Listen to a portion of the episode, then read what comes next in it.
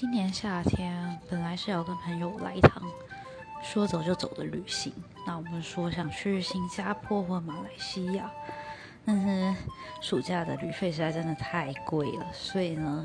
嗯，再加上因为一些意外，所以呢，我在医院消耗掉了不少我的特休，所以就没办法去。